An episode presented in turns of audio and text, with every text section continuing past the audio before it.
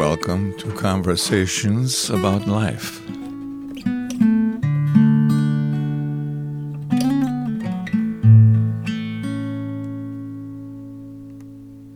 Well, thanks, Jennifer and Stuart, for uh, getting together with me for this conversation. Welcome to Conversations About Life. And so, seems like you guys have had a busy day with guests over and enjoying your Sunday afternoon. Yeah. Yeah, absolutely. Yeah. Um, so, uh, Stuart um, and Jennifer, like we know each other from our church, and um, and then Stuart, you're from around here. I am. Grew up in this area. And then Jennifer, you It's not up- from around here. It's what? She's not from around She's here. She's not from around here. You're from Bolivia, right? Yep, that's right. You grew up with missionary parents. Um, so my grandparents were missionaries. So my my dad was a missionary kid, um, and Okay. then just stayed in the area. Oh wow! Um, he was actually born in Peru, and um, moved to Bolivia. I think when he was eighteen, and he just that was home, and that's where he stayed. So and then he, um, when did he? I guess he moved back to the states then. After Yes. So he's been in the States about, um, I want to say 12 years or so. Okay. Um, He actually moved here after after I did, and my brothers have moved here too. So he decided to follow all his kids, and and he's here now. But he um, he lived in in Bolivia most of his life, and of course met my mom there, and got married, and yeah. just worked and So you still have a lot of family in Bolivia then? yeah. So side? all of all of my mom's side is is there. All my aunts and uncles and all my cousins that I grew up with. You know, we were real real close. Um, are still are still there. And then did you say you were there until you were eighteen? Yes. Okay. And um, and then you came back on your own. Was it for school or? I so my brother had moved up. Both of my brothers had moved to the states, and um, one of my brothers ended up moving to Jefferson County through a friend, um, actually, and um, and so my dad said, if you're moving to a different country, you have to move where your brother is, which is how I ended up in Jefferson County, um, of all places, and um, yeah, I went to Jeffco and got my associates there and So so where you met Stuart? I met Stuart through church. Okay. We um, were going to the same church. My brother, he was good friends with my brother, and you know they were video game buddies. Okay. Um, and and music. There was And some music, music in there somewhere too. They they were at church band together and things like that. So they were hanging out, and that's kind of how I. I mean, I had met Stuart before, um, just you know, coming up to visit my brother, um, but we hadn't really connected or anything. yeah. that came along later. And um, so, were you familiar with the states before you moved up here? Like, were, had have you done plenty of visiting to the United States and grew up kind of familiar with it? Yeah, so I had been to the states probably about four times um, throughout, you know, the different years. Um, I think my first time was when I was four or five. Okay. You know, my, my grandparents had by then moved back to the to the U.S. and so we would come visit every few years.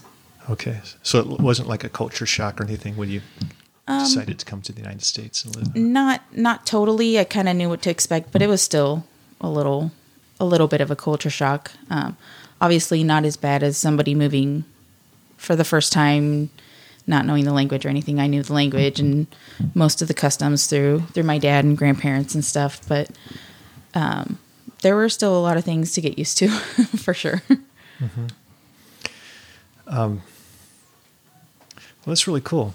Um, like, if there's um, like any main thing that kind of stands out, is like how uh, people in the United States are different than Bolivians. What would that be?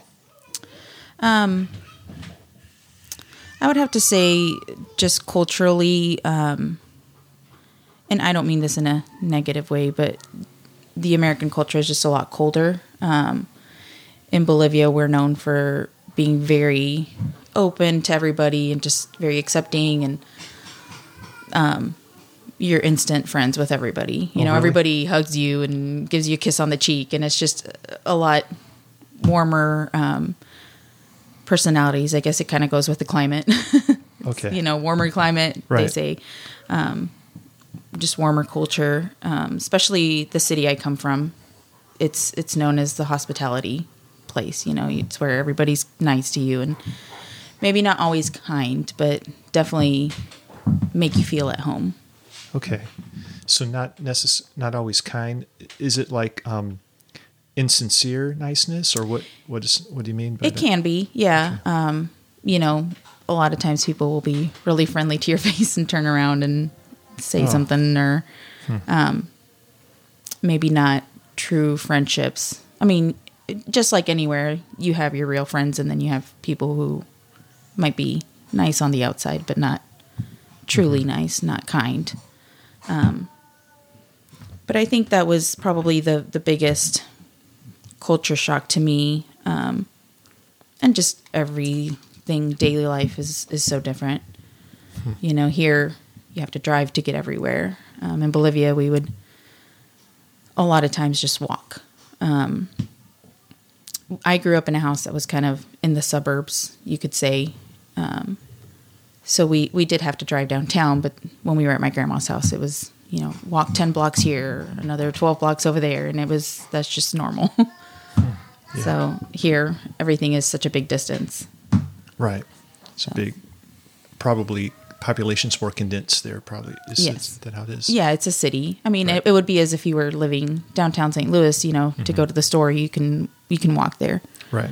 whereas out here in the suburbs it's it's not so much Right. Well, not so much walking places to get food on every corner yes in Bolivia. In St. Louis, maybe not so much, but right So have you spent quite a bit of time in Bolivia, like visiting and so forth? we visited uh, together down there in their what in 2010 2010 2010 we went down there Yeah.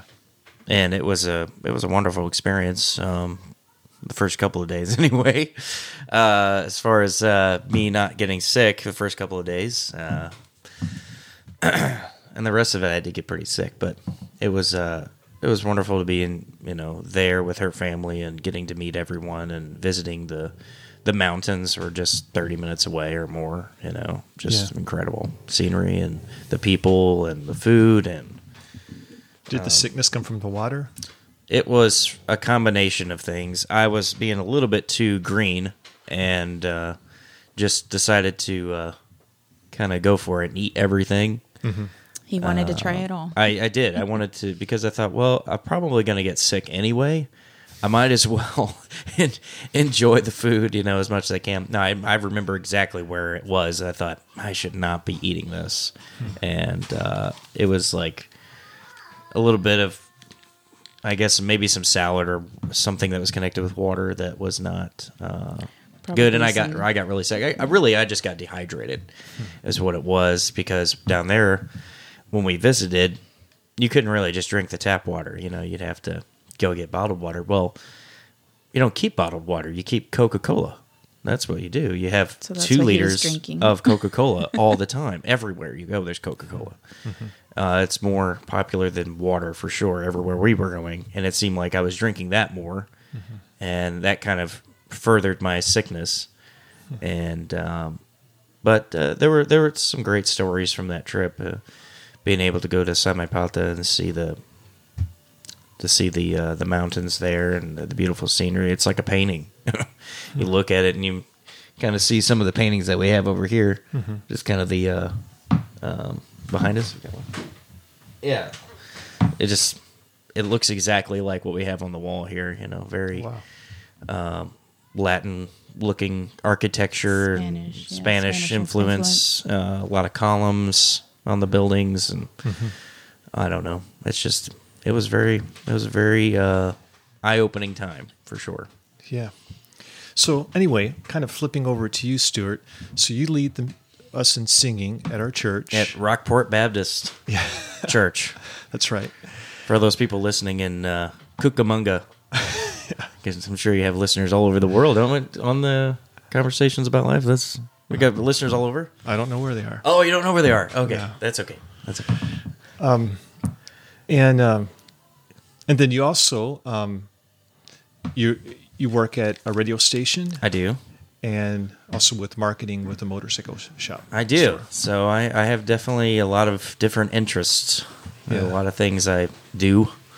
Um, yeah, that's for sure. Yeah. One thing, um, you know, I, I notice about you and admire in you when you're leading music is be, because you seem so naturally talented that it seems like you're you don't have to give much focus on um, doing what you're doing. You can give more focus to enjoying it and enjoying the leading in um, the praise and and rather than I think people who um, maybe are less talented, they might have to focus more on making the music and stuff. But I also admire how um, you involve a lot of other people. A lot of times you're not even up there in the front; someone else is leading, and that's really cool. Yeah, we have a lot of a lot of musicians at Rockport, a lot of singers, and um, thirty plus right now. And Wow. so to get them all involved, if I had everybody full time on a schedule, I could fit five teams, five different teams, all different band members. That means five drummers, five bass players, five guitarists, five piano players. Yeah, Um, it's incredible what the Lord has blessed us in our church with a lot of musicians, and so I've been uh, I've been really excited to get as many people involved as I as I can. yeah, cool. Well, here's something just to throw out uh, for discussion, if you guys like it, and you can pull the discussion ways you know toward your interest, and we'll find. Well, you're the host here. here. We'll just we'll follow you, my friend. Well, we'll see. you're the leader. We're following. We're just gonna follow where you go. I was listening to um, oops, a podcast um, earlier today, and this fella, he's um, a French guy, um, Jonathan Pageau. I'm not saying that quite right, but he um, he carves Greek uh, Orthodox or Eastern Orthodox icons. You know, Okay. so he's an interesting. Um, he was talking about evangelism and apologetics and about how um, you know he's been through the phase of knocking on doors and um, you know sharing the plan of salvation and stuff and all of that, but he. Um, I guess it kind of left a bad taste in his mouth somewhat. Um, he um, now he what he would like to do is just to show people how beautiful Jesus is and the Christian story. Um, you know, just um, well, I brought like one of his drawings, and uh, we were looking at it beforehand, and it's got you know the drawing has like a story in it, and it's really complex. Yeah. But um, there is something compelling and beautiful about the um, the whole um, Christian, um, just the way it all fits together, and the and so much of the things that we appreciate come from it, like um, archetypical stories and stuff, like uh, overcoming something for the weak or um, taking risk and stuff like that. You know. So anyway, I thought maybe we would talk about beauty and and that type of thing. Um, so that's kind of the topic to start with. If you guys like it, um, what um, you know, what do you find beautiful? Um, yeah. So Is that a general question or in the particular? no, not in not in particular. Oh, to but- these icons, but Yeah, no, because um, there's so there's one way to kind of consider what Jesus, what what do I find beautiful in Jesus, um, and uh, so that's one question, and that's that's worth pursuing. But then there's also, you know, what do I? So I'm just I'm just kind of curious. I haven't thought this through. Like if I was just to consider what is really the most beautiful thing I can find in the world, would that lead me a pearl back- of great price. Is that Would that lead me is back that where, is that where you're looking for? Well, I'm not looking for anything particular. I'm just Right. yeah, a pearl of great price. Mm. And that that from uh, of course a parable of of Jesus Yeah, talking about the most beautiful thing that we could find on this earth. right. I see what you mean. Okay. I was Right. trying to connect some dots there for you. Sorry. Sure, I appreciate that. I think Jennifer might have something. I'm working on it. Okay. I had just read something um, yesterday in this book that um, Pastor Scott had recommended a couple times um, by Gentle or by Dane Ortlund, named Gentle and Lowly. And I'm trying to find. There was something that kind of stood out to me, but I can let you talk while I look for it. Okay. well, if you find it, mention it. Um, I don't know. I guess uh, I don't really sit and dwell on things to consider their beauty a whole lot. Uh, maybe Yeah. that's a downfall of mine, except for my wife. But that's another conversation off air. Uh, Well, I mean, there might be something there. To, well, there's just something there. but um, yeah, Um, yeah, I think I think that um, you know there there there comes times where you sit down and you do um, you look at God's creation and you do see Christ in, in everything that you're looking at. Um, today we sat down to eat brats on the back deck, and I thought I just had that overwhelming feeling of thank you, Lord, for this day and just the fact that we can sit here and enjoy um, you know, the fresh air and the uh, the sun being out. And it just seemed like a long time since we've been able to do that. Sit down and just Right. relax. yeah, And um, and there there are beauty in those small little things too. You know those Right. those things. Um, but uh, don't mind the background noise. Our dog might be Oh. adding some some sound effects for your podcast. that's fine. We'll just we'll consider him a dragon, like Yeah. uh, in the background. There you go. He's part of the beauty dragon. of our life. He's he's a part of our. He's our Yeah. new dog. right. What is his deal? He's growling for attention. I guess so. Stop it. You were mentioning your wife and um, like the marital relationship. Uh-huh. You know, you would. Th- I think most people would look at that and think that's something beautiful. Yes. Or um, companionship. You know, you're mentioning your dog. But um, did you were you going to say something? Or? Yeah, so this is something that um, I was out yesterday enjoying another beautiful day um, during baby's nap time and just kind of read this um, paragraph. I'll try to sum it up as best as I can. Um, where, you know, we are told that um, our, as, as believers, our yoke is easy and what that really means. Um, it doesn't mean a life free of pain or hardship, um, because we all know as believers that we still have to suffer through things. Um, but how in in other places in the Bible, the the word that's used here, easy for easy, is kind. So our yoke is kind. We have the yoke of kindness and what that means. Like our burden is to be kind and to love others. Um, I just thought that I've never seen it that way. Um, you know how in Ephesians four thirty two it says, "Be kind to one another, tenderhearted." That's the command we're given. Um, so, you know, I, here I'll just read it. A yoke is the heavy crossbar laid on oxen to force them to drag farming equipment through the field. Jesus is using a kind of irony, saying that the yoke laid on his disciples is a non yoke, for it is a yoke of kindness. Who could resist this? So we're, we're burdened with being kind and loving towards our neighbors. And I just think that's so, that's beautiful to me that, that the thing that we're commanded isn't, isn't hard. like it shouldn't be as believers because we've been loved that we should be able to easily love our neighbors, um, even if they are difficult. You know, we were just kind of discussing that with our friends that were here, how maybe sometimes our neighbors do things we don't particularly like, but our our yoke that we've been given is to to be kind and, and love them. So that's that's interesting. That's a different way of viewing those verses than I've looked at it before. Um, but I have thought about those verses recently in contrast to a couple chapters earlier, where Jesus says, um, "The road is hard," you know, that leads to life. So there you got um, something hard, you know, and then you have a couple chapters later, and the yoke is easy. You know, it's kind of like. Uh, And yet it's not contradicting itself.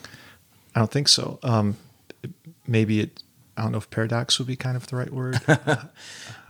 Would, would it or not? No, No. Okay. no, I don't think so. I, I think just because there might be uh, an inconsistency, I don't think it would be a paradox. But I think, um, you know, Well, I think what, both of um, those can be similar. What, what does paradox mean? I'm, I'm Well, I'm, using the wrong- maybe I'm maybe I'm thinking of the wrong term as well. Um, I just thought it would meant um, something that you are uh, you're. I can't think of what it would mean. I guess Okay. in this Well, context. we'll just skip it. Um, Okay. I thought that um, maybe it's like um, can be both at the same time, um, and um, like because it's like a real full thing that you can't like just grasp in a simple way. Yeah, I was thinking. Of, I was kind of thinking of one's you're you're trying to be for and against something at the same time. Is what I was kind of leading to in the in the definition is trying to be mm-hmm. for something and against it at the same time would be a paradox. Okay. Well, I think mean, it kind of goes back to what he's saying here. So he he goes on to say, like the yoke of kindness is what we're given. It's like a telling a drowning man, "Here, take a life preserver," and he says, "No way, that's going to weigh me. That's more stuff I have to put on myself. It's going to weigh me down."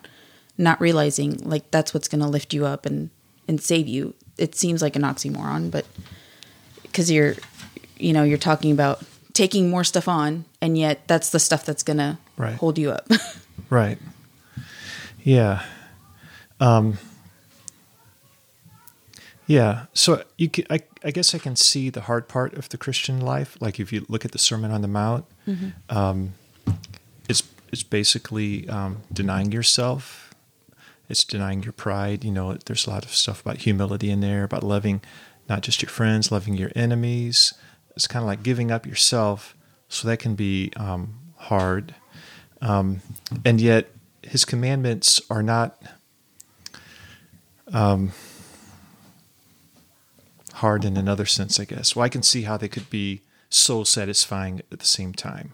So I kind of, that's kind of how I think of, well, you take on this yoke of serving Jesus and you experience his grace, his love, his help, and it's through his strength that, you know, we, we live these things out but that might be kind of thinking about that verse a little bit differently than what you're thinking of. Like you're, um, you know, uh, as far as seeing the word there as easy that, so that kind of adds another dimension in, to it too, perhaps. But anyway, Yeah, I mean, we can definitely say that I think for most of us, our Christian life has been fairly easy compared to, you know, the early church or people in other countries that obviously can't say, hey, my life is super easy, you know. Um, but I think they would still say that knowing that you're in Christ is easier than knowing you're condemned to hell. Um, so it's Yeah. it's like saying opposites at the same time. I don't I don't know how to explain that. That like being a slave to Christ is being free, yes, yes. right? Like even though your life is harder, you still have hope that nobody else, you know, people that aren't saved, they don't have that hope. Yeah. And besides just future, hope for something in the future, you have something that truly satisfies your soul in Right. the present. Um, kind of like uh, giving away might add more to you than getting. You know, I don't know. absolutely. I guess, so there, I guess there's different ways we could look at that that are kind of similar. Um, you know something. Um, well, anyway, anything else on this particular topic before we just kind of cru- cruise right along? Okay. Okay. I, I think that's all I have. Okay. Um, well, something I've seen um, in you before, Jennifer. We were at D group together, home house group, home group for people who don't know what D group. it's not familiar with the term. C group, A, B, C, D, E, F, G group. That's sometimes I call it because I can't remember which letter we're using now. But yeah, home groups, Bible study, whatever. Right. Same and um, that's Peggy's passed on now, but at the time she was alive, an elderly couple, her and Herman. And I remember you um, coming over to her, you know, it was after things were done, and you sit down kind of on the floor there beside her and Herman, and we're just kind of looking up at them talking and just in a real warm way. And I, is that something that, um, you know, just um, your warmth toward um, other people that come from like maybe the culture you grew up in or your um, the respect you have toward elders or anything like that or is there anything to that or is just Um, I I have a I think a natural attraction to older people. I just um, I think there's so much to learn. There's so much wisdom there. Um, Peggy was just one of those ladies that was just so sweet and and wise and um, always had good encouragement and I just always have appreciated that. And I, I, I think maybe it is a cultural thing. Um, maybe not so much country's culture, but the way I was raised in my family of honoring older people and just being vigilant of people's needs. You know, I've always been taught that if you see an elderly person in Walmart that can't reach something, you run over there and you you ask if you can help. Um, I think just in general, I tend to be kind of hyper vigilant for other people's needs, okay but I also just really appreciate what other people can pour into me um, that have had completely different experiences in life than I have. Um, so, you know, I, I know like I can go to an older person that has older children and say, Hey, I'm struggling with this. What should I do? you know, and, and they might not tell me what to do, but they can encourage me and say, keep going, keep, keep at it, you know, um, just sometimes it's more of a selfish thing of, all right, what can I, what can I learn and what can I get from, from this relationship too? So, right. Yeah. Well any particular people come in mind as far as like people who've made an impact on your life Oh man, so many. I mean, I think Rockport as a whole has been a big impact, but um, I think lately just observing the mothers at Rockport that have older kids and like I think of Stephanie Tompkins. I think of Tanetta Chastain. Like I see Tanetta and I think that woman is wise. Like she and and she wants to reach out to people and she wants to um help others help others if that makes sense. Um I mean, I could name all the women at Rockport. I can name your wife, Susan, you know, like just watching her be a grandmother and um, with her now grown up kids. Um, I could go on and on. hey what brought you guys to rockport by the way You can take this one. Um, sure. Uh, let's see. Trying to peel back time here a little bit in my mind. Um, well, we had uh, been going to a church um, since we had gotten married. The church we had met at previously, uh, Eagle Point Community Church is what it was called. Okay. Ed Callahan, uh, and they now have a church called Encounter Church, which is just across the old ITT Tech Right. building, the big, huge building over there. They have that. So we were connected with them, and then we left there um, in search for a church, um, and we wanted something um, like what we were at, but not what was there. it was just kind of a strange time for us in our search for a church. So we searched for two years, um, looking around and discovering what we believe and why we believe it in that two year period. And it really led us to uh, appreciate the small things. Um, when we first came to Rockport, um, we were visiting because I knew Trin Grote and the Groats. Um, I knew them from First Baptist Arnold where I grew up, and I knew you there too, actually, from First Arnold. Right. Uh, I, I remember uh, um, your son, Billy Jackson. You know, we used to kind of run around all the time at First Baptist Arnold when we were kids. So, when I saw you there as well, it's like, oh, there's more people I might know. Um, Brady Harden, that was another name, another reason when we came. I saw that he was going to Rockport. And um, Jeremy Greasy. too. Jeremy Greasy, he was going there as well, and I had known him a previous association with him as well. I'd forgotten about that. Yeah, I knew him too before coming to Rockport, and so we were coming out of a church that, you know, uh, from our eyes, were using money um, in big ways, and that we didn't really like. You know, they can they can do what they want with their money, but there were things they were doing that we didn't really appreciate of. Um, and uh, you know, we were young and kind of maybe a little bit Hot headed. hot headed, to say the least. Um, and thought, well, if the church is going to do that, we're going to leave. So we did. And uh, the Lord brought us through that two year period um, to grow together, I think, more and uh, to learn about what we believe in Christ and what we believe what Scripture says. We landed at Rockport, and one of the first things that we noticed, or at least I noticed, I went into the bathroom at Rockport. I tell this story a lot, so I'm sure a lot of people have heard this story a lot. Because lot. I noticed it too. Um, well, you know, well, not anymore. But anyway, I'll finish the story. Uh, so I went into the bathroom at Rockport Baptist Church, and um, I noticed the walls and everything in there were um, just plywood, Plywood. just plywood, not even paint on them, just plywood. And I thought, this is my church. this is the church I want to go to, and the reason I was thinking that I didn't even heard a sermon yet. I just went to the bathroom, uh, and the reason I was thinking that was because I thought this church wants to put money into their people and into the mission field, and they don't have to have a Taj Mahal to do it. And I really appreciated that. At the time, that was a big that was a big issue for us at the time. Maybe not so much anymore.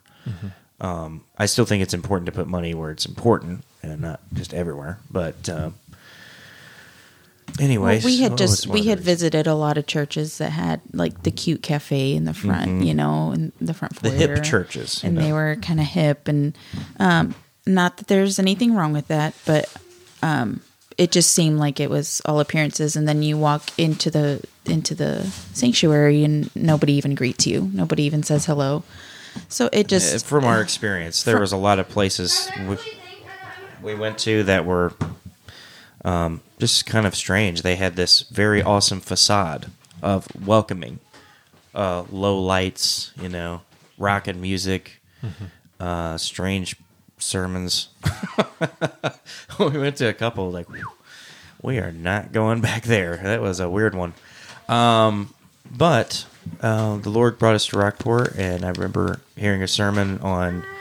Um, it was the uh, a parable on the uh, the seed that are- thrown out into different areas. I can't remember the name of that particular parable, and you might remember. But one seed lands on the fertile ground, and one seed lands on the, the hard ground, and one gets taken away. One's put into the the thorns and the thistles, and all of that. Um, that was our that was our introduction, and I was there. I was actually visiting Jennifer and Samuel was our only child at the time. Um, we uh, they were out of town to see family, and I came to Rockport. I think wearing gym shorts and a t-shirt and some sandals. You know, just not really thinking about the importance of church and the membership. And man, it just the Lord just kind of hooked us. Yeah. And um, for one thing, the music was very different. With thought, man, I never heard any of these songs before Yeah. um, and that that was very um,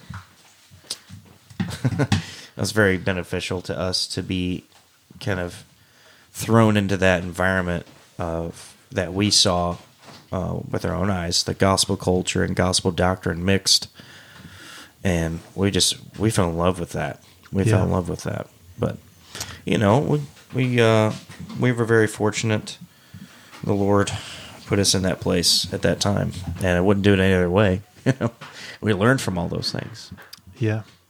So, um, I think from what I've heard, how I've heard you talk before, like you have, um, you know, like something special in your heart. You know, Jefferson County is kind of special in your heart. or something like that. I It guess is. is a way to put it. It is. It's a special place in my heart. because um, like you had talked about um, i don't know if you were talking about a podcast or just on the radio but talking about you know the idea of talking about jefferson county and stuff like that and i probably just kind of take it for granted a little bit. Um, so what is it about jefferson county um, that appeals to you? Is it is it really uh, something special or is it just that it's home and that you like to make the most of it or or what do you think? That's a very good question. I think that um, I've grown to fall in love with the uh, the people. Um, that I've been working around and seeing my whole work career.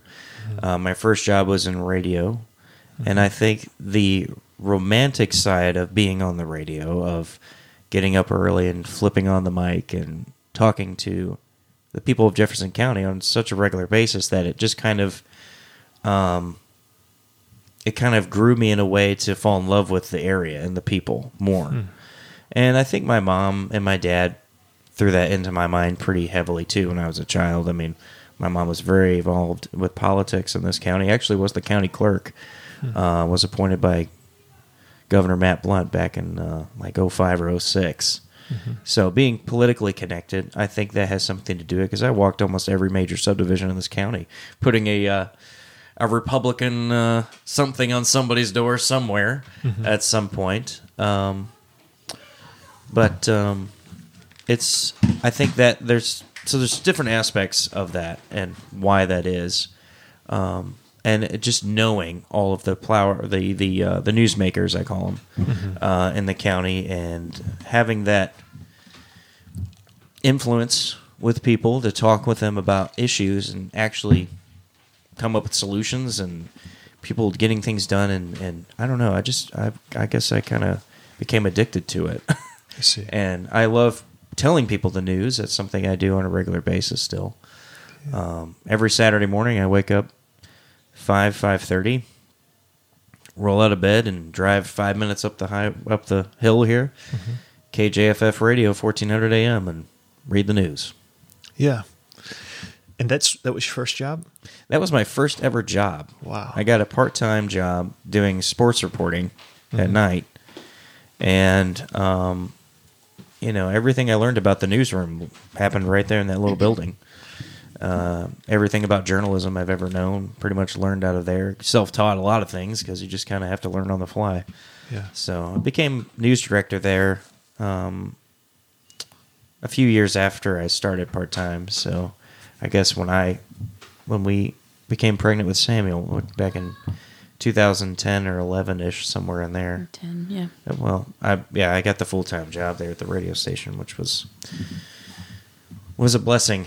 Was a blessing because I was only part time there, and uh, growing family, and the Lord just right at the right time. We had there was an opening, and I was really wanting it, and I got it.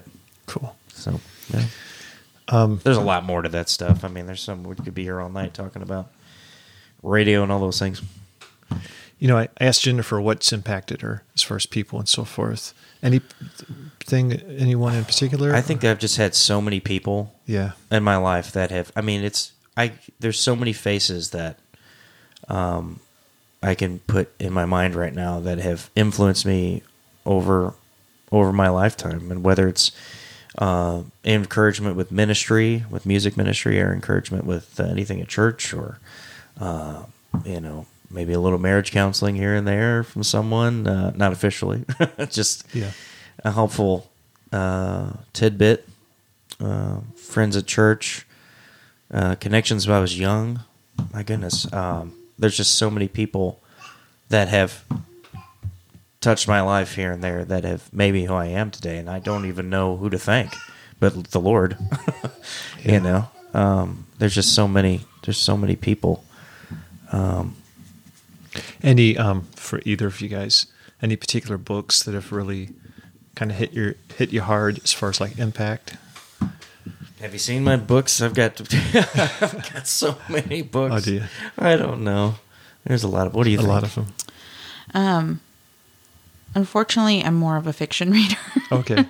Well, I, I do pick these types of books. You know, if somebody really recommends it, I will try to sit down and read it. Um, Yeah. um, I've I've done some Jen Wilkins studies, and she seems to always be, you know, right on the mark. Yeah. Um, I mean, there's there's there's a lot. I don't know. I think Romans, as far as a book of the Bible, if we're going to pick one, I think that's the one that really blew my mind up back in, uh, I don't know, 2011, 12, somewhere in there before we came to Rockport. It just, scripture was just, you know, uh, just not, it's just all the things I had learned when I was younger were being applied, were being applied in life. Um, seeing that the providence of God and it's it's um, I've always believed in the providence of God. I've always believed that He is in control. And um, when you know you read through Romans, it's you know almost for the first time again. I guess you see it again in a different light. Um, and that's that's the good thing about commentaries and so many different authors from history and things. They can help you see things that you're not either able to see or you know willing to see or can't see or whatever the case may be and they could just open it right up and, and show you this this whole different path to uh, what you're looking at Any particular part of Romans? That, i mean eight and nine Eight and nine? they'd stick out in my mind i think uh, 15 comes into mind a little bit too just talking about hope actually that's one of the main verses for the conference coming up at gbc Mm-hmm. uh, this year but um, so nine is the. Um, romans road i think right I thought nine was the predestination. Oh, the predestination. Well, Like, eight twenty eight is predestination too. Okay. so it's in eight. They're both eight. They're connected. But election is mentioned in eight and nine. I Okay. guess. Is nine where uh, like Jacob I loved, Esau I hated? Is that that Yes. passage? in Yes. there? Okay. Yeah. Yeah, and it's just pointing it to Old Testament scripture, and uh, I mean it's it's very clear. It's very clear. Now, I think Jennifer, for you, I I don't know. Charles Dickens has been one of your favorites as far yes. as just being able to It's fiction. open up your mind and see things that you would not normally see. I think that's a that's a good I mean, sign yeah, of a good as- writer. As as far as fiction goes, I I just enjoy being able to live through somebody else's Yeah. experience, or I read you a lot of kind of enter- books for entertainment too. You know, we have there's a lot of different books. Um, But yeah, I would say he's probably my favorite. Yeah. Um, well, when it comes to um, you know interacting with other Christians and um, like fellowship, or um, you know, we're supposed to be um, I, ideally we're building one another up, so we're building up each other in Christ. What's your um, mode of doing that that just um, means the most to you? For example, um, I'm kind of more of a one-on-one talking with someone over coffee type of person, we can tell. and um, I don't know. You might be more of like the music and everything, or Mhm. some people it's litur- liturgy. I think I have a son, and he, he would probably say being out on the soccer field with people is the way he wants to connect with people. And so, is there any particular? Is that Billy? okay. Obviously, Yeah. Is there any particular way that um, you know you enjoy connecting with people, especially other Christians, um, in a way that's mutually beneficial and means the most to you?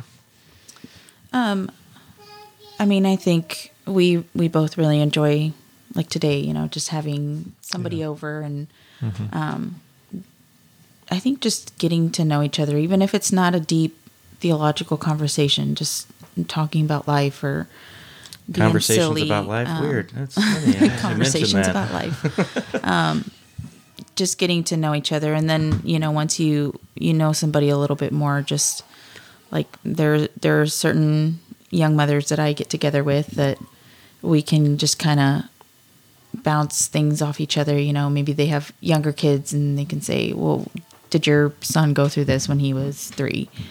It's like, yes, you know, those things are normal. Um, or, or I, I do that, you know, if somebody has older kids, I say, hey, this is happening. How do I deal with this? Um, you know, we're a homeschool family, so just spending time over that and or even even if you're not a homeschool family, we all our kids do school and it's hard whether they do it at home or if they go to public or private school. Um, so I think just getting to know each other. I'm, I also Yeah. love the, I mean, coffee. I can always do coffee. um, I was just thinking about coffee actually. um, I was thinking I should put the kettle on, but that'll make noise. So, um, just getting together. I, I really wish I could get together with ladies more often. It's hard when you have kids. And, you know, I'm a stay at home mom, so I don't really have a whole lot of babysitters. I mean, my mom is awesome about if I ask her to watch the kids, but it is a 30 minute drive, so it's a little hard to drop them. And, and a lot of my friends live around here, so it's, you know, drive 30 minutes, drop them off, come back here. Yeah. It, it's a little difficult. Um, I think a lot of us struggle with that. I know other women struggle with, um, with finding connections. Hmm. Um, so I think that's important, especially to stay at home moms. Just being able to find somebody to spend time with, somebody to um, He might be downstairs. connect, because it, it, being a mom sometimes gets lonely. We're Yeah. around kids all day long. Right. So just relationships, getting to know people and growing those relationships yes, and stuff definitely. like. Yeah. because I mean our our daily walk with Christ is a daily walk, and sometimes it's in the mundane, you know, feeding kids breakfast and giving babies baths and those things. You know, it's we're pouring Right. into our children, and it sometimes feels like everything's pouring out of us and nothing's pouring in. Mm-hmm. So just being there for other other women. Yeah. What about yourself, Stuart? Yeah, I think um, with uh, being in music ministry this long now for seven or eight years now, it's been a long time. Yeah. Um, You know, I've really uh, the Lord's been willing up a passion in me to discuss worship with other people, and specifically pastors or music leaders in other churches, even in Jefferson County. So over the years, uh, this past two or three years, I've tried to meet with one Jefferson County pastor, um, you know, on a regular basis to talk with them about worship, their liturgy in their church, how if there's any encouragement I can offer to them, even young pastors or older pastors who sometimes, um, you know, they, they get discouraged. Uh, especially worship wars happen. I mean, it just it's a thing. Um, that's one thing that Rockport's been blessed to, to not have. Is any wars about preference of song? Do you have something to say, Drake? He's always got something to say. He's growling at me over here. Um, yeah, that's something that I've really grown to just enjoy. Sitting down, talking with pastors about worship, and to see their answers when I actually ask them. Because the reason they're usually meeting with me is because we have so many musicians at Rockport that uh, part of the ministry that I've started at Rockport is to be able to send out teams to other churches that need music. Um, we've done a few churches in Jefferson County, and it, it's growing a little bit as more people hear about it. Um, Stuart Dace is the pastor at uh, Starling Road Baptist, which is now Exchange Church. They rebranded, I think, last year sometime. Um, but he he coined the phrase "worship supply." Uh, he needed a worship leader there for a little while. Hey, worship supply needed, and so that kind of stuck uh, with me. And I thought that is just that is a wonderful picture of sending out the gospel and being able to send out our members to other churches that are in need. They need help. We can help. We can do it. So that that's kind of where the conversation started with pastors. First, they come to me saying, "Our piano player is not cooperating. My I had to fire my worship leader. All of these different scenarios that have been thrown at me." And just people being on vacation, even even if it's just like a week, Sometimes- one week thing. Yep. Sometimes somebody's just on vacation and they need rest. Um, one of the greatest things that you can learn as someone in ministry is that they need rest. They need encouragement, and so sometimes they need to go away. for a week and um, take a break. And that's something that our music teams at Rockport can offer because they need it bad. There's a lot of churches that need it. Uh, So, what do you mean by worship? yeah, that's that's a question I ask them actually, uh, which is very fun because I get all kinds of different answers. Because I, I say, okay, they come to me, I need this band that we need to fill in, and if you can help, and I'm like, whoa, whoa, whoa, time out, slow down. What is worship? And we just have a wonderful conversation back and forth, what it is and how it's applied.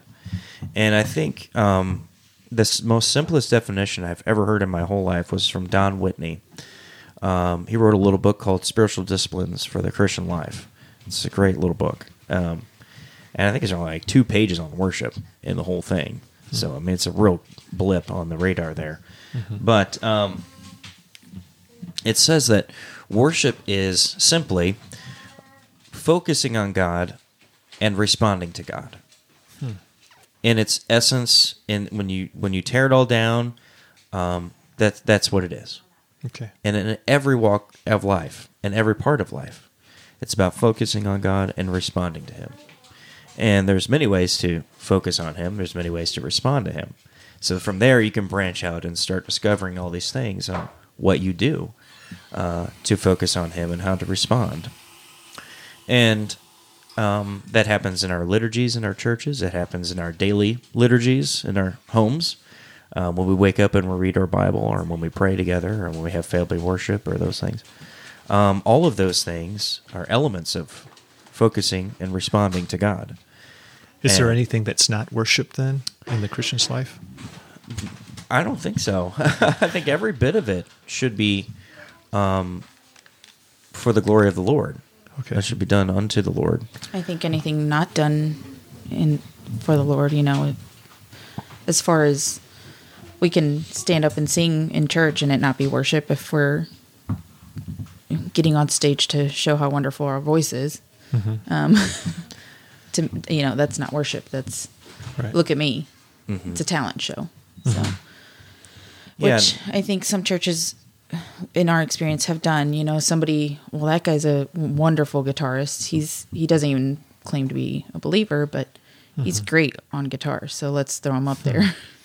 Right. Yeah, there are, and there are situa- situations to where uh, you know, been connected with youth groups that throw youth kids up there, um, and so those discussions, I think, I, I it's a ba- a case by case basis on everything Yeah. uh, when it comes to uh, how you're allowing people to be like at, Pla- at Rockport to get on the platform to be helping with worship at all, uh, as far as the music aspect of it.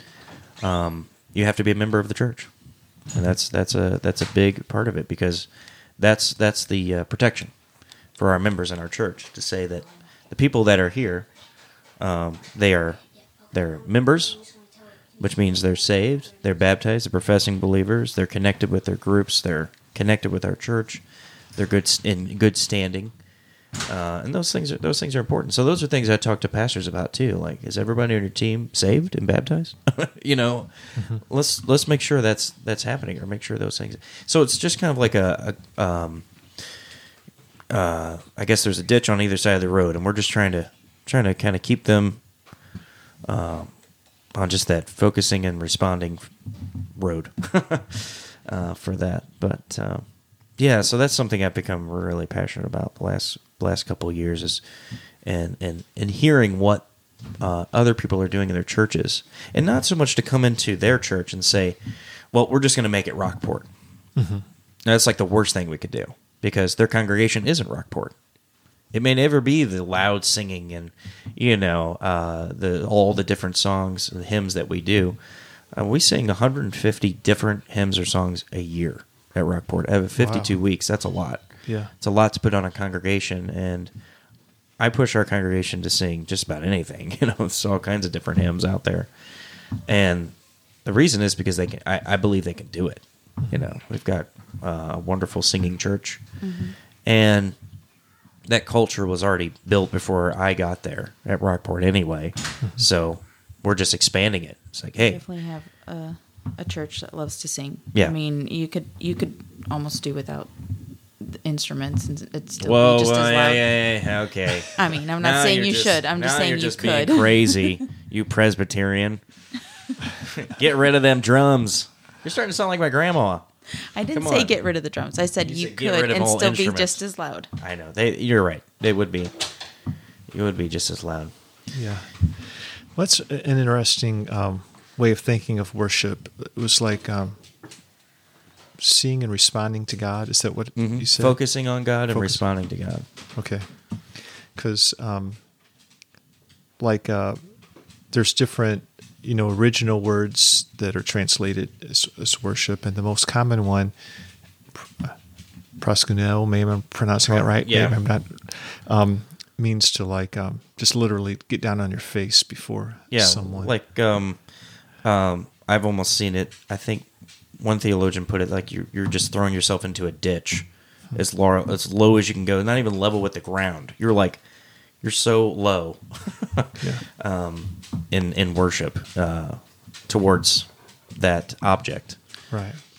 So that's and that is a, response. That, that's a response. right. Yeah. That's not so much the focus.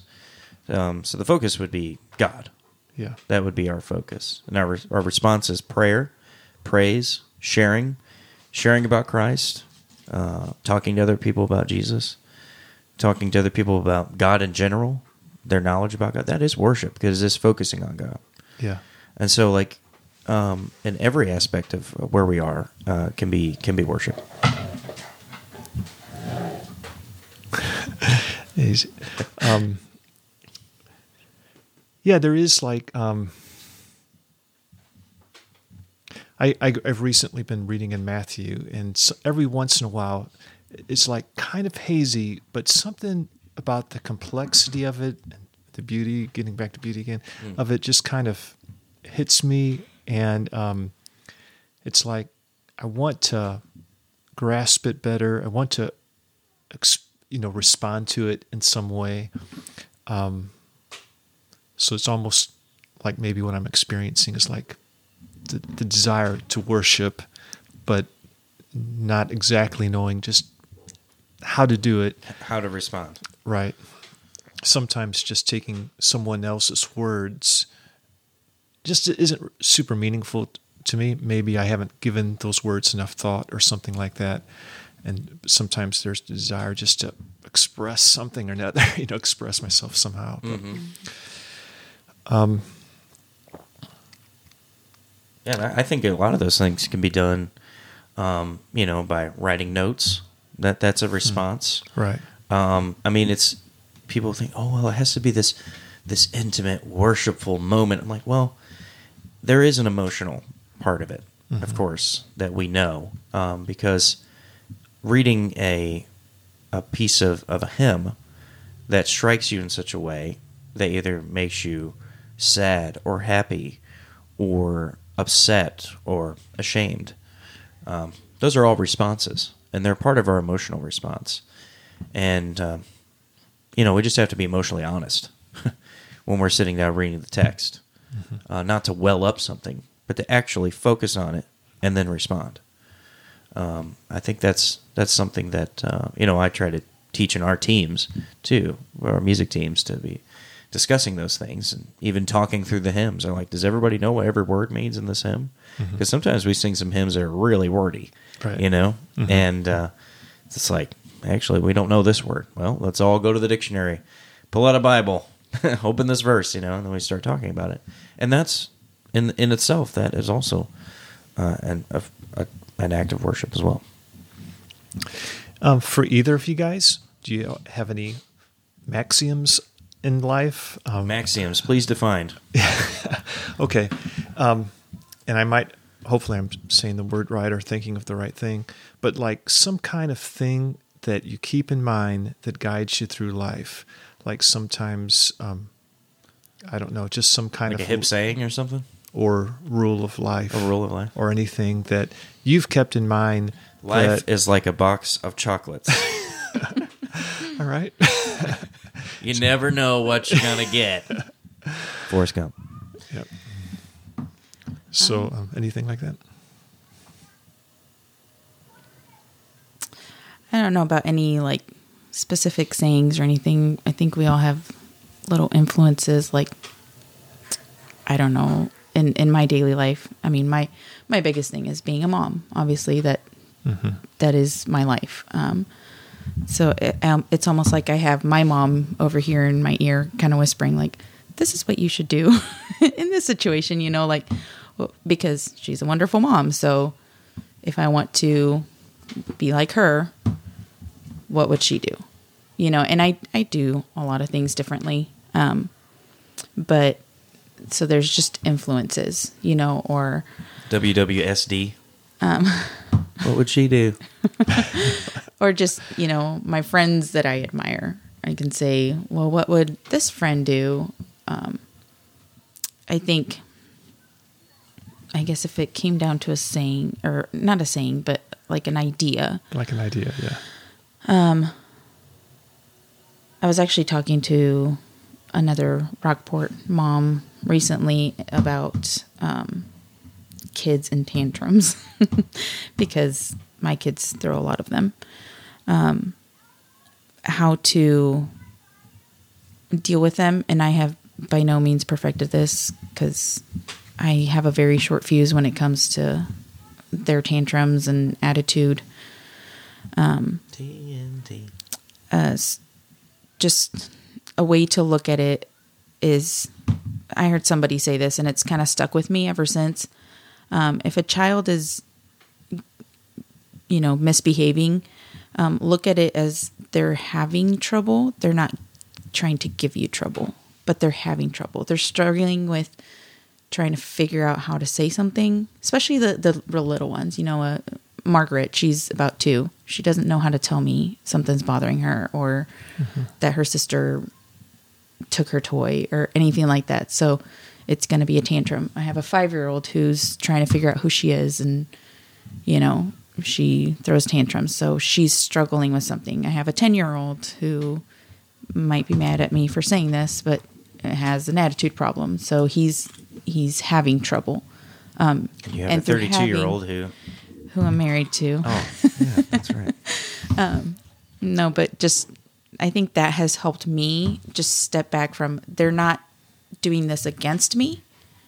Um, so to not take it personally. Personal. Yeah. That's something that I think we both learned a lot Um, Yes. too over that time. because I can, I mean, I can pull out the victim card very easily and say, I cooked you a meal and I've done all these things for you, blah, blah, blah, blah. And it's like, well, I have failed as a mother. the guilt trip card. But instead of doing that, just stepping back and saying, okay, how can I help you figure this out and, and deal with this and stop rolling your eyes at me? Because instead of taking it personally, it's something that we should figure out together and I can help you with. Yeah. And it's kind of a hard thing to do most of the time. Right. yeah.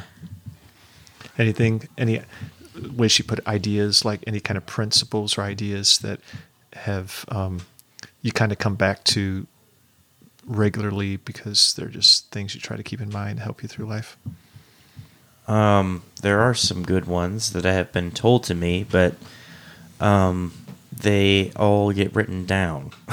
Yeah. and I go back to them frequently. I'm not thinking of anything right now that comes off the top of my head, but um, seems like there's always good acronyms uh, for things, and I can't come with it, come with come up with any right now.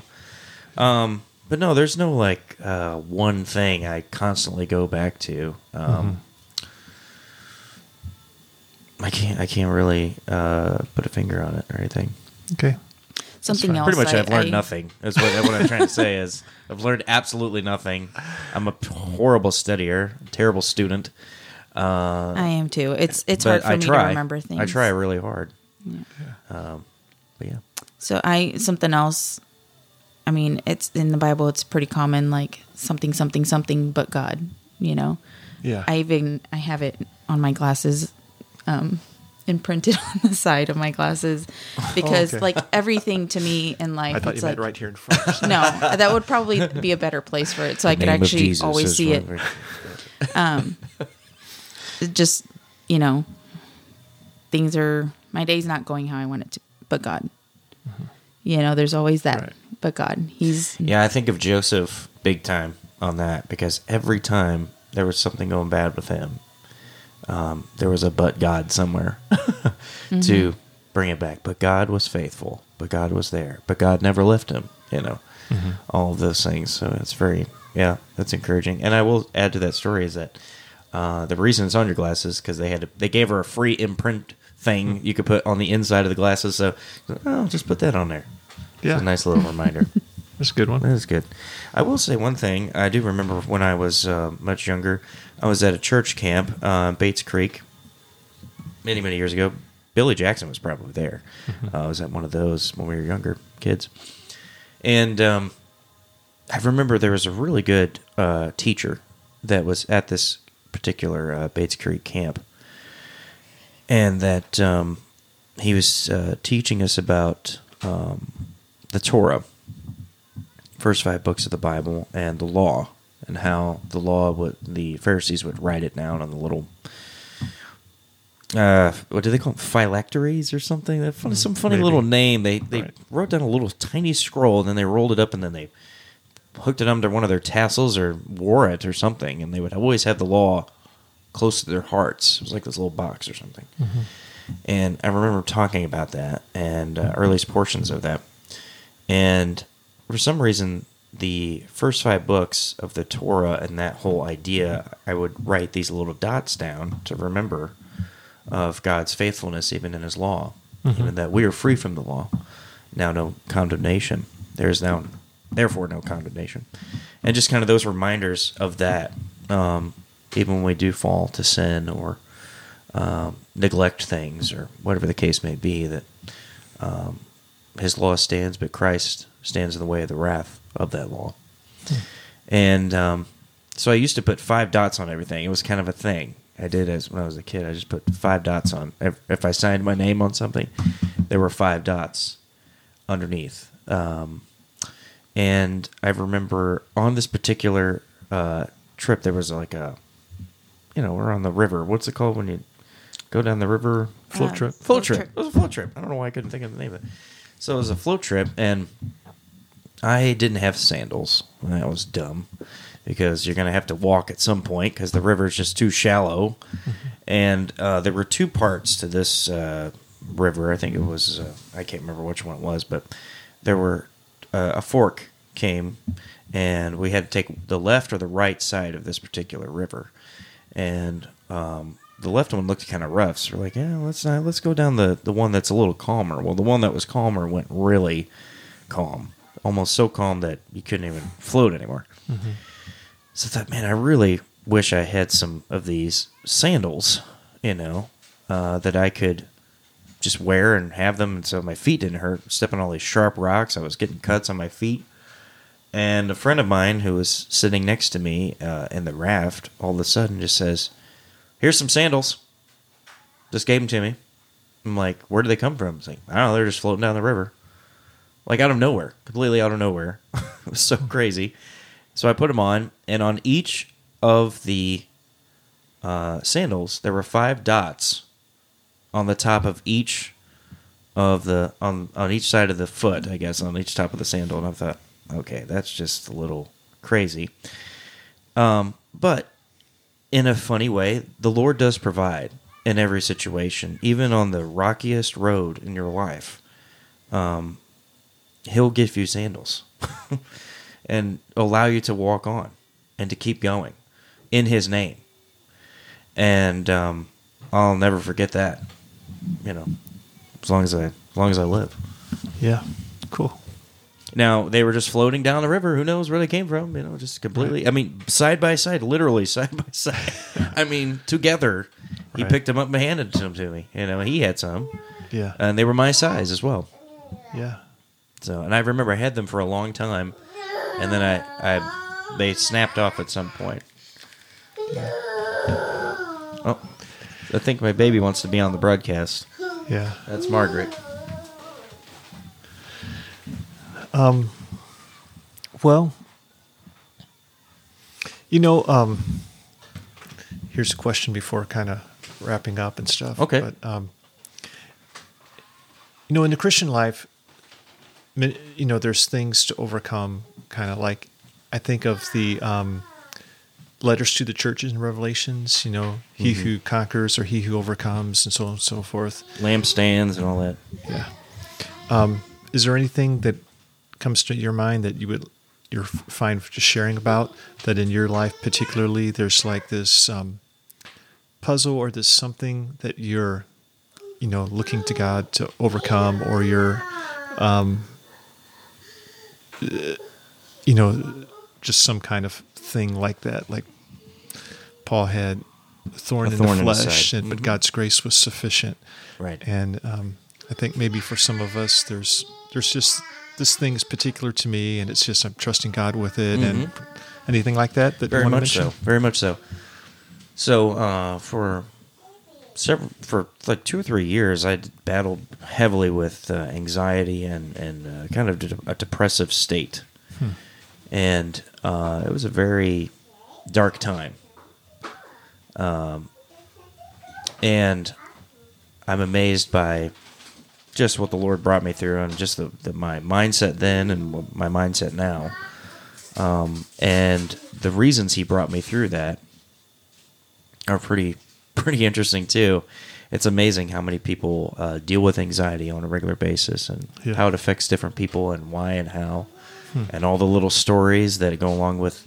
I'm gonna have a heart attack. I'm gonna die. Blah blah blah. All this stuff, and how similar all the stories are, but their the circumstances are different um, or the reasons maybe that the anxiety is brought up is different, but the end result is the same. It's this constant fear of dying, uh, the constant fear of death itself, leaving loved ones behind, leaving my family behind, leaving my wife behind, leaving my church behind, or whatever the case may be.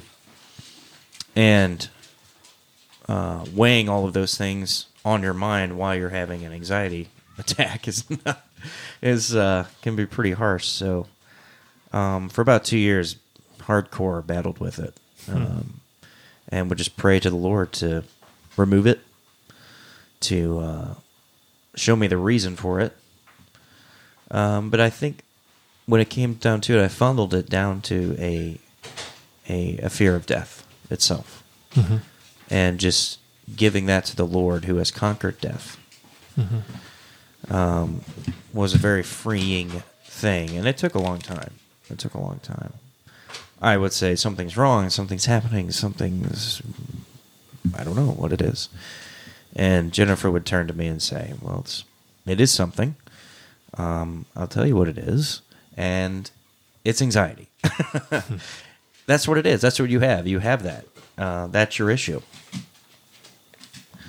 And um, so um, I was very fortunate to have Jennifer to help me through those times, many times, calling her and saying, I'm about to have it. I don't know what's going to happen. So talk me off a ledge here. Um, but it's it's amazing how many people, um, Christian, non-Christian, how I've been able to open up and have discussions about it uh, with non-believers too, and have very deep conversations about anxiety and depression and uh, and where it leads. Yeah. So it sounds kind of like it's um, something f- biological going on that isn't connected to something else. But you said there is a connection. Like you did have an anxiety about, uh, well, fear of death, and there was a connection between what the, was going on with you with that. Then, huh? There was a physical. There was a physical uh, side to it where I would feel like something was happening.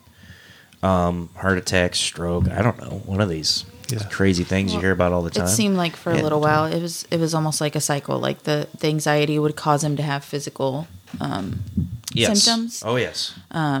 Like it which would cause him more anxiety. Yeah, so it was the stress Uh, level yeah. was causing other things to happen, and um, you know, just talking to my doctor about those things was helpful too to be able to talk through it, um, and him tell me exactly what my wife had been telling me all along. Anyway, That it's anxiety. it's anxiety. You have it.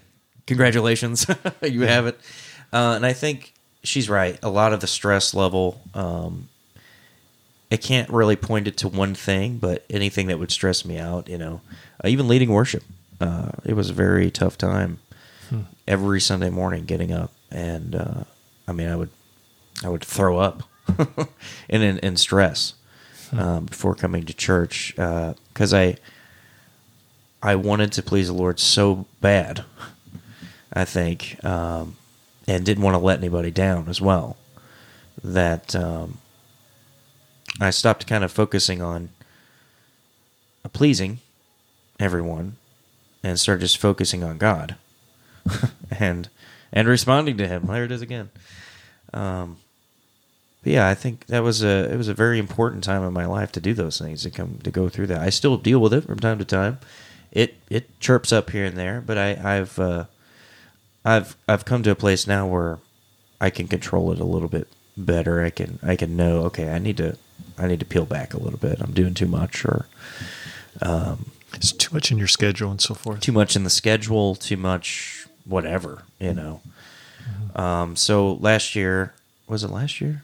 Wiffle ball? Yeah. So I started playing wiffle ball on Friday nights in this little league in DeSoto, and that was just a. Um, it helped me kind of decompress after a couple years of just anxiety and stress and this constant fight or flight feeling, you know. And I think it's kind of a strange thing, but wiffle ball was a big help to me and uh, to play it because I enjoy it. It's something I enjoy, Uh, Yeah, it's something you love. something I do. I love baseball. I love stats. I love all that stuff. So to be able to have wiffle ball stats is like you know. I used to have a league in my neighborhood when I was a kid. I I ran it. I had a website for it. Every kid in the neighborhood had stats and very detailed. And uh, I missed that. It's been a long time since I'd done it. So to be able to do it for some guys down here in Jefferson County was it was a lot of fun. So we're, but I think that that's that's the whole point, you know, in ministry that you do have to find times for rest. And if you don't, you're going to turn into a crazy stress, anxiety mess. And I think that was where I was headed, you know, big time. Um, but yeah, very thankful the Lord took me through that, you know, through the trials to be able to to see um, my need of Him more, uh, to understand other people's need of Him more, mm-hmm.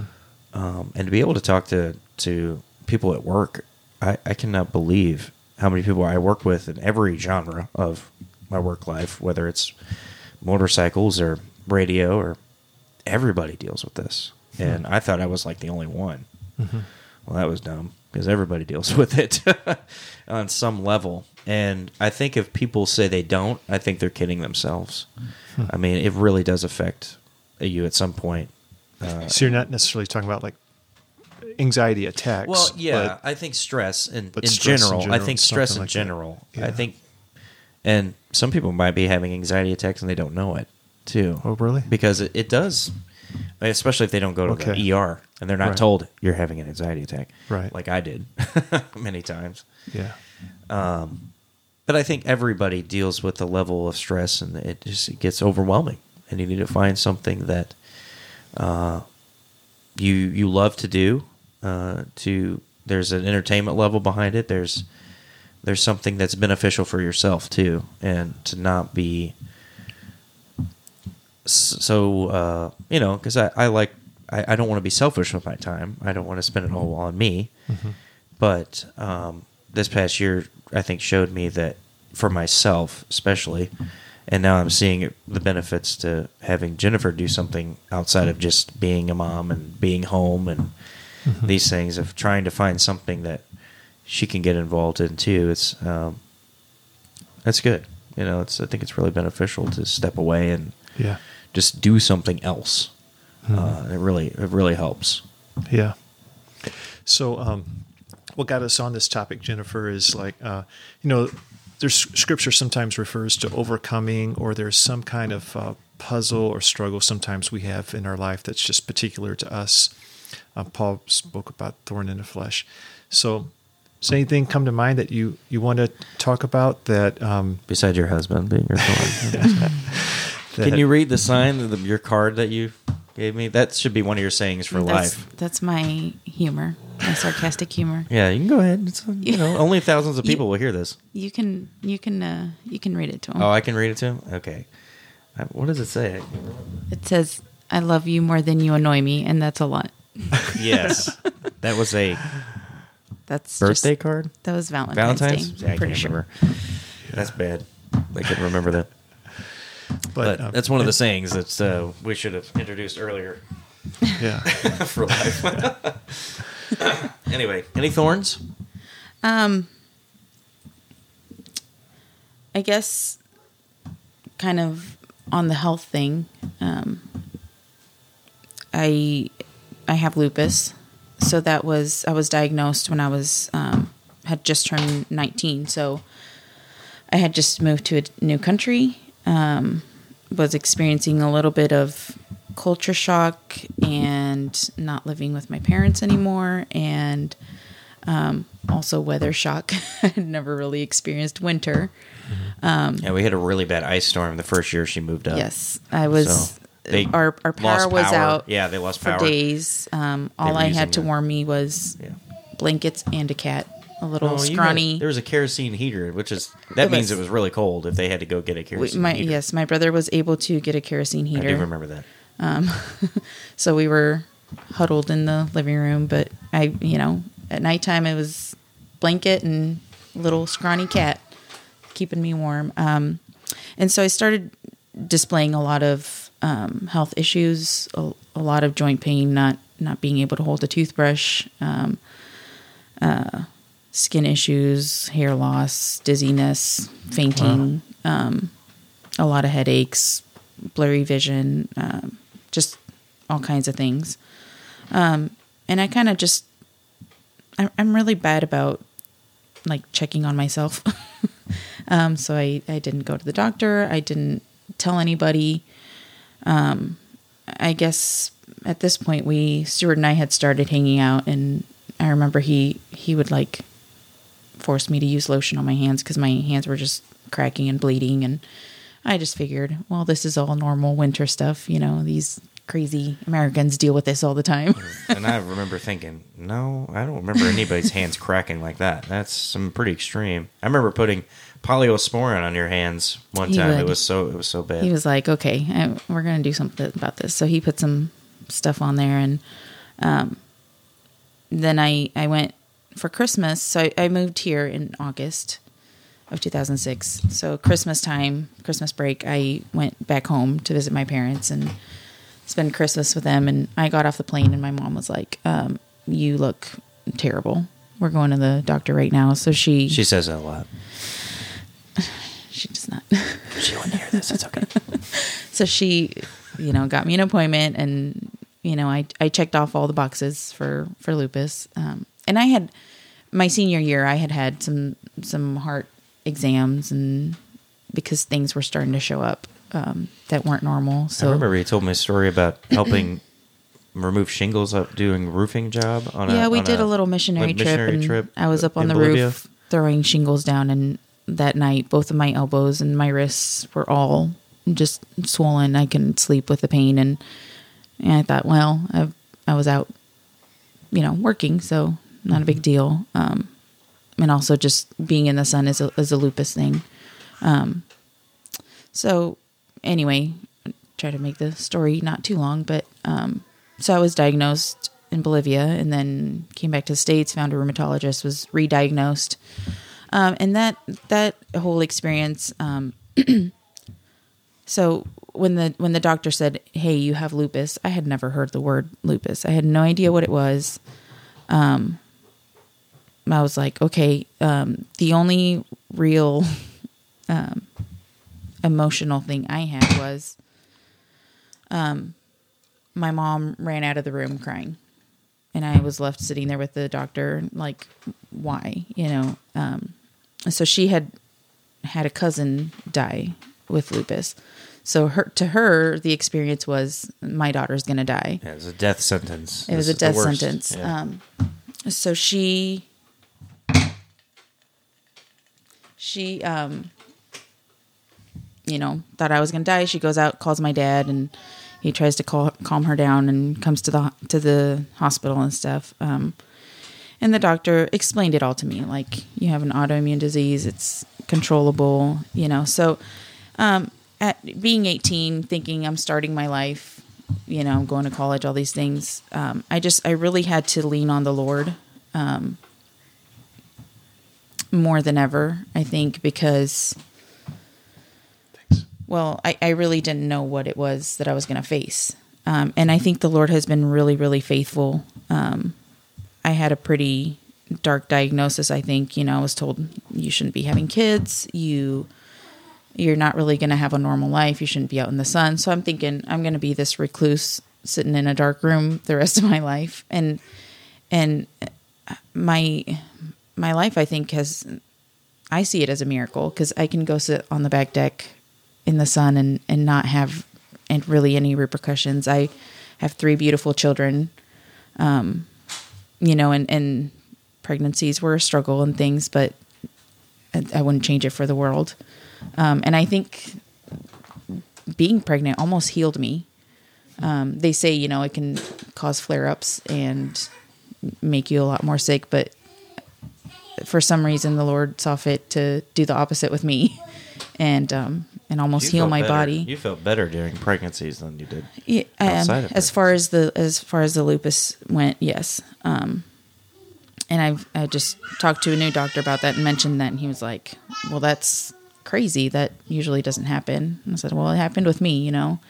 Um, so uh, just clinging to the Lord through that time, and and just leaning on Him, that it didn't matter what happened, you know, whether whether I got really sick and it got to my kidneys and I died before I was 30. You know, I'm 33 now. I've I've passed my my uh limit, but um just saying, Lord, do what you will with my life because it's yours whether I give it to you or not. Um and he's just over and over again been so faithful to me through my health struggles.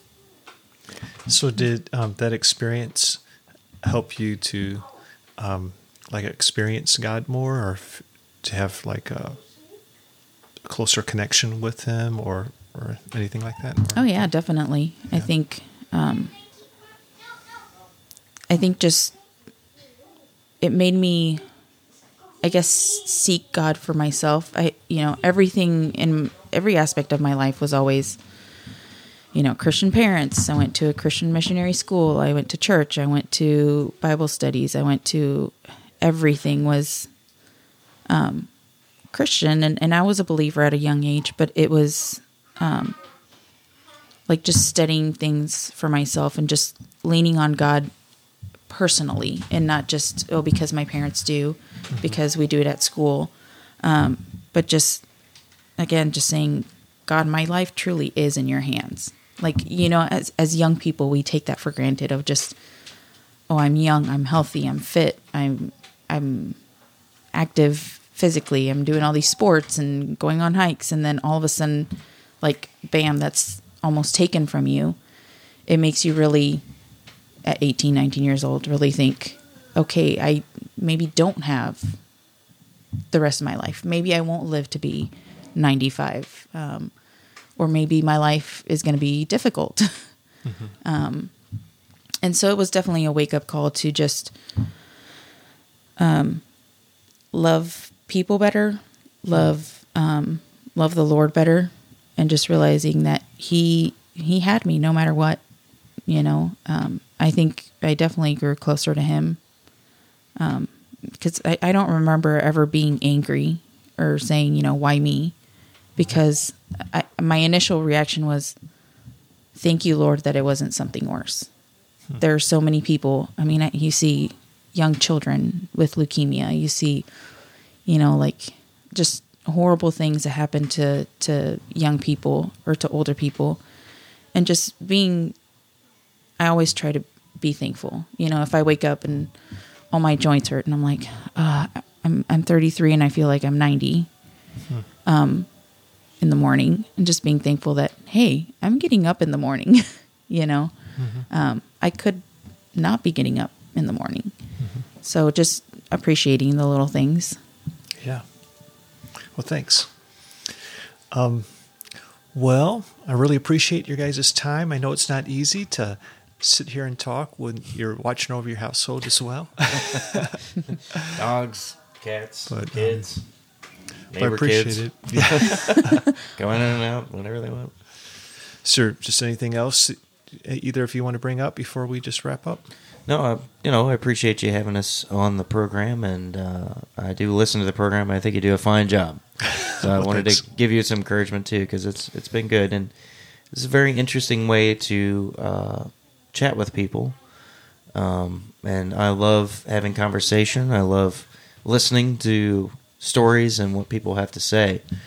Uh, and I, I think it's a it's a beneficial thing to our community and even to uh, people in our church for sure. They can hear stories that they probably never would have heard otherwise uh, from people that they may see or may not know. So it's very good. Cool. Well, thank you. You're welcome. Yes, this was this was fun.